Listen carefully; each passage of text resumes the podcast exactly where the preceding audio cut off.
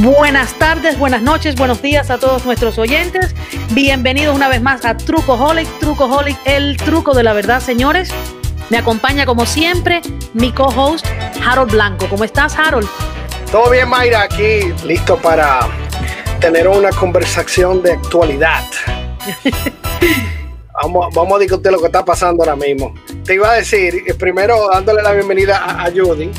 Eh, Judy, Emilia, Judy Emilia, ¿tú eres Judy Emilia? Claro. ¿Y por qué tú crees que Emilio se llama Emilio? Yo no sabía tú, no sabía que tu segundo nombre era Emilia. Claro, como debe ser. de verdad que ahora, ahora me entero, ahora me entero. Mira que yo, bueno, que era, sí, eh, no, no, no, de verdad que no sabía. Eh, pero, pero no había pensado en un momento de que vamos a esperar que pase la, la inauguración de Joe Biden y todo eso, y luego hacemos unos unos eh, podcasts, tú sabes, hablando más en sentido general con Judy, que va, no lo aguantamos. no, nosotros no, se puede. No se puede. Han pasado demasiadas cosas para uno poder y que aguantarse. No se eh, puede.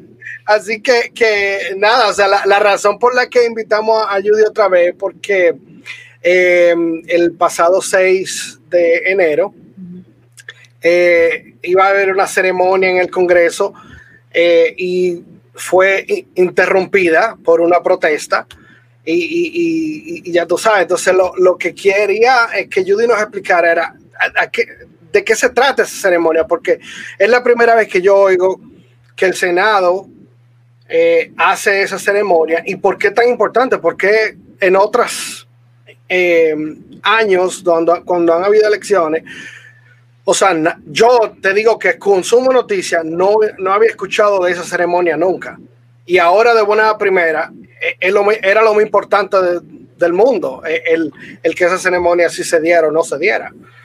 Dime, Judy, explícanos. Bienvenida, Judy. Bueno, eh, bueno, gracias muchachos, Trucoholic, por invitarme de nuevo.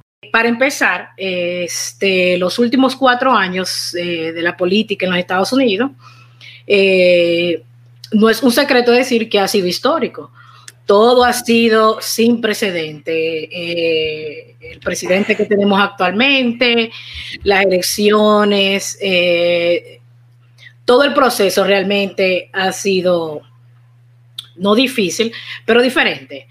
Y diferente para lo que somos nuevos en los Estados Unidos, para lo que somos nuevos en la historia, para somos nuevos lo que estamos leyendo a la noticia, eh, un poquito diferente. Y realmente, eh, por suerte, estos cuatro años nos ha dado la oportunidad de que podamos eh, entender más el proceso tan democrático que existe en las elecciones de los Estados Unidos. Este, el proceso que pasó el 6 de enero simplemente es la, como, como tú habías dicho, la ceremonia, una consolidación, eh, un acto ceremonial de ya eh, cerrar capítulo a las elecciones, llamándose al presidente, eh, al nuevo presidente de los Estados Unidos y al nuevo vicepresidente. Usualmente siempre es el 6 de enero del año siguiente de las elecciones a las 1 de la tarde. Este, eh, aunque el proceso del 6 de enero pasado fue nuevo para muchos de nosotros, eh, ese acto está, eh, ha existido desde el año 1887. Oh, ok. O sea, totalmente nuevo para nosotros, pero siempre ha existido por una pequeña diferencia que hubo en los electores en las elecciones del año 1876. Ok. O sea, las elecciones fueron en el 76 y 10 años fue que se elaboró el acto. Ok. El acto para elegir, para que los electores elijan el, presidente y el vicepresidente de la, del país. Este, y también es un acto ceremonial porque eh, y, conlleva que esté en la Constitución, en el artículo, en la enmienda número 12, perdón, de la Constitución, dice, ok, Vamos a llamar al Congreso para que cada elector llame por quién votó su estado. Eh, la la, el, encargo la, o la misión del vicepresidente es simplemente poner el orden y que cada elector diga por quién votó o por quién no votó. Eso es lo que se destila. Y ese, ese elector, ah, o a, a, esa persona que tú le llamas elector, ¿es uno de los senadores del, del, estado en cuestión o es una persona aparte? ¿O, es una persona, la persona que dirigió el proceso electoral en ese estado? Eh? No, eh, yo había hecho un poquito de historia y por eso por, eh, lo de los electores. dentro de, la, de las elecciones de los Estados Unidos tenemos 538 electores. Esos electores eh, no tienen que ver independientemente de, si es senador o si es de la Cámara. Oh, yo entiendo, ok. Entonces... Pero, son gente miembro del Congreso, ¿o, o no? No necesariamente tienen que ser miembros del oh, Congreso. Cada partido elige sus electores. Ok, vamos a designar estos electores. Un ejemplo, en el dentro de, ¿qué te digo? Un estado tan grande como de Nueva York, que tiene 27 electores. De esos electores pueden tanto ser demócratas como republicanos. Okay. No son electores simplemente de que son, todos eh, del Partido Demócrata. De algún, partido, sí. De, algún partido en específico. Eh, volviendo entonces a los electores, son 538 electores. Eh, para ganar el presidente, la presidencia, se necesitan 270 electores.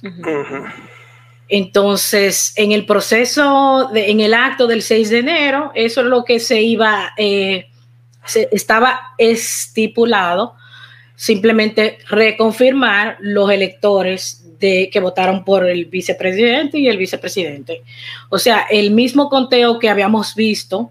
Sí, anterior que era de 306 para Biden y 230 y pico para, para, Trump. Exacto. Eso, eso era lo que tenía que quedar identificado ese día. Porque eh, una cosa que entendí también es que como que había esos electores podían, eh, eh, ¿cómo se dice eso? Objetar al, a ese proceso de la elección. No sé si el elector o algún senador, alguien de, que participara en la ceremonia, podía decir, no, mira, espérate, yo tengo una pregunta sobre lo que pasó en Arizona, por ejemplo, que representa tanto colegios electorales y para mí hubo fraude o hubo tal cosa. O sea, eh, es como que se le da una última oportunidad a esa gente para que patalee. Dentro, bueno, sí, un pataleito. Eh, dentro del proceso, entonces, el Congreso se reúne, ambas cámaras del Congreso, tanto eh, la Cámara de Representantes como el Senado, se reúnen en, la misma Cámara. el 6 de enero tuvimos la oportunidad de presenciar el vicepresidente actual de la República, que es Mike, Mike Pence, y, la, y Nancy Pelosi, que es la encargada, eh, la presidenta de la Cámara eh, de Representantes. Eh, vimos, estaban uno al lado de otro, presidiendo la ceremonia.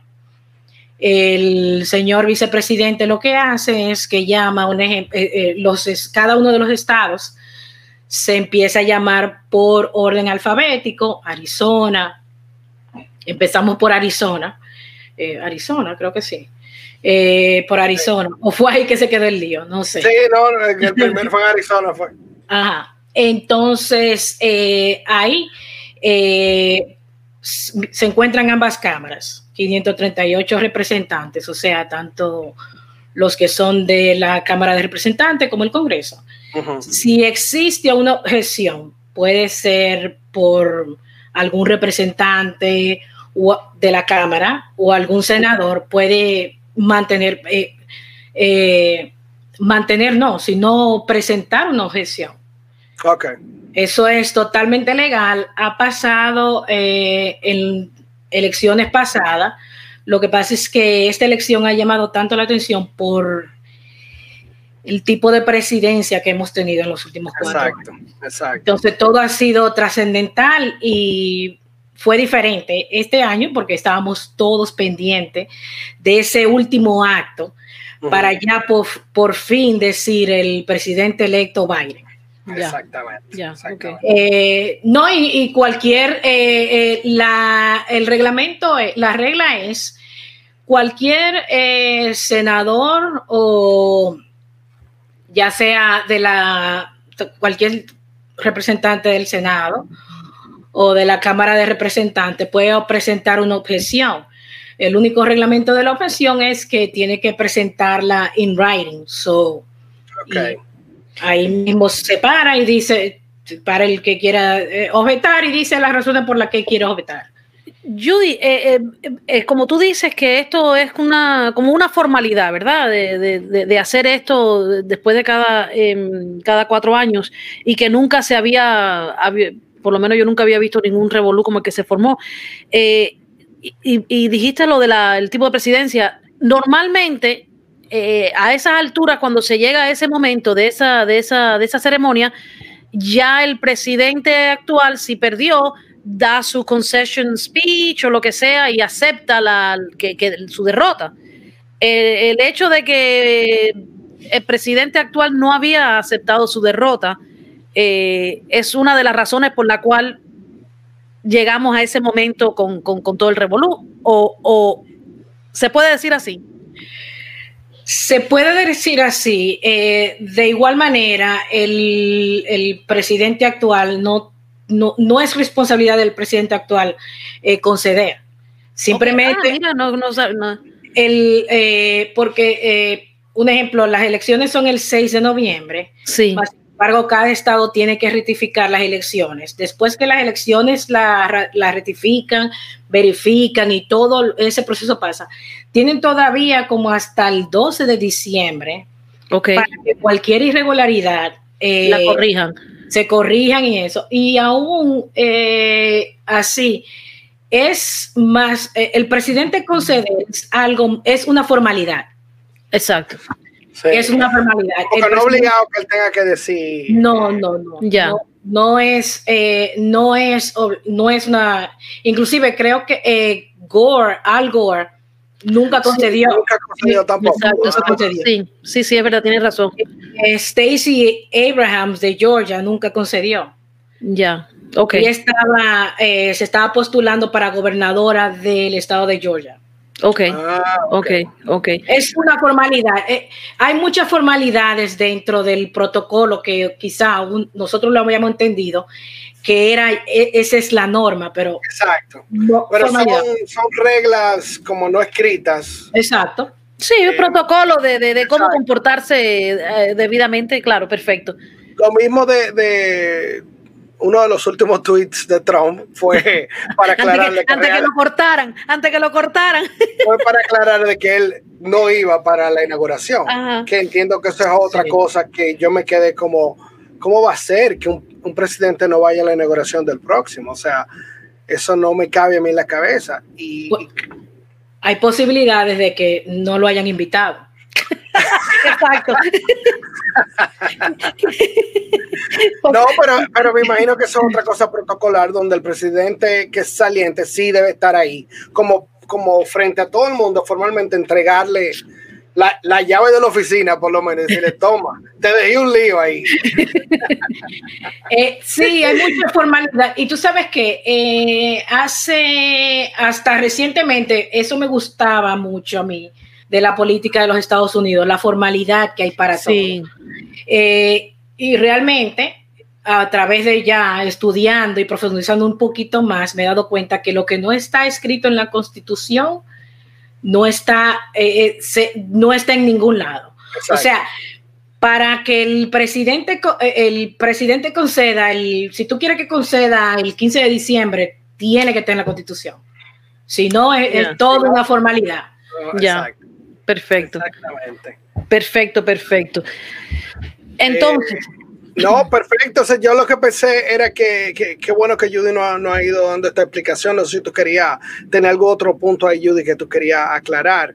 Pero lo importante era eso, que, que le explicáramos a nuestra comunidad de Trucoholic que eh, de qué se trataba esa ceremonia, o de qué se trata esa ceremonia del 6 de, enero y, por qué era tan importante en estas fechas. Eh, básicamente lo, de lo importante lo, lo hizo el, el, presidente saliente Donald Trump, porque él fue que le dijo a todo el mundo, vayan para allá el día 6, que esa es nuestra última oportunidad para poder hacerle lío a la gente.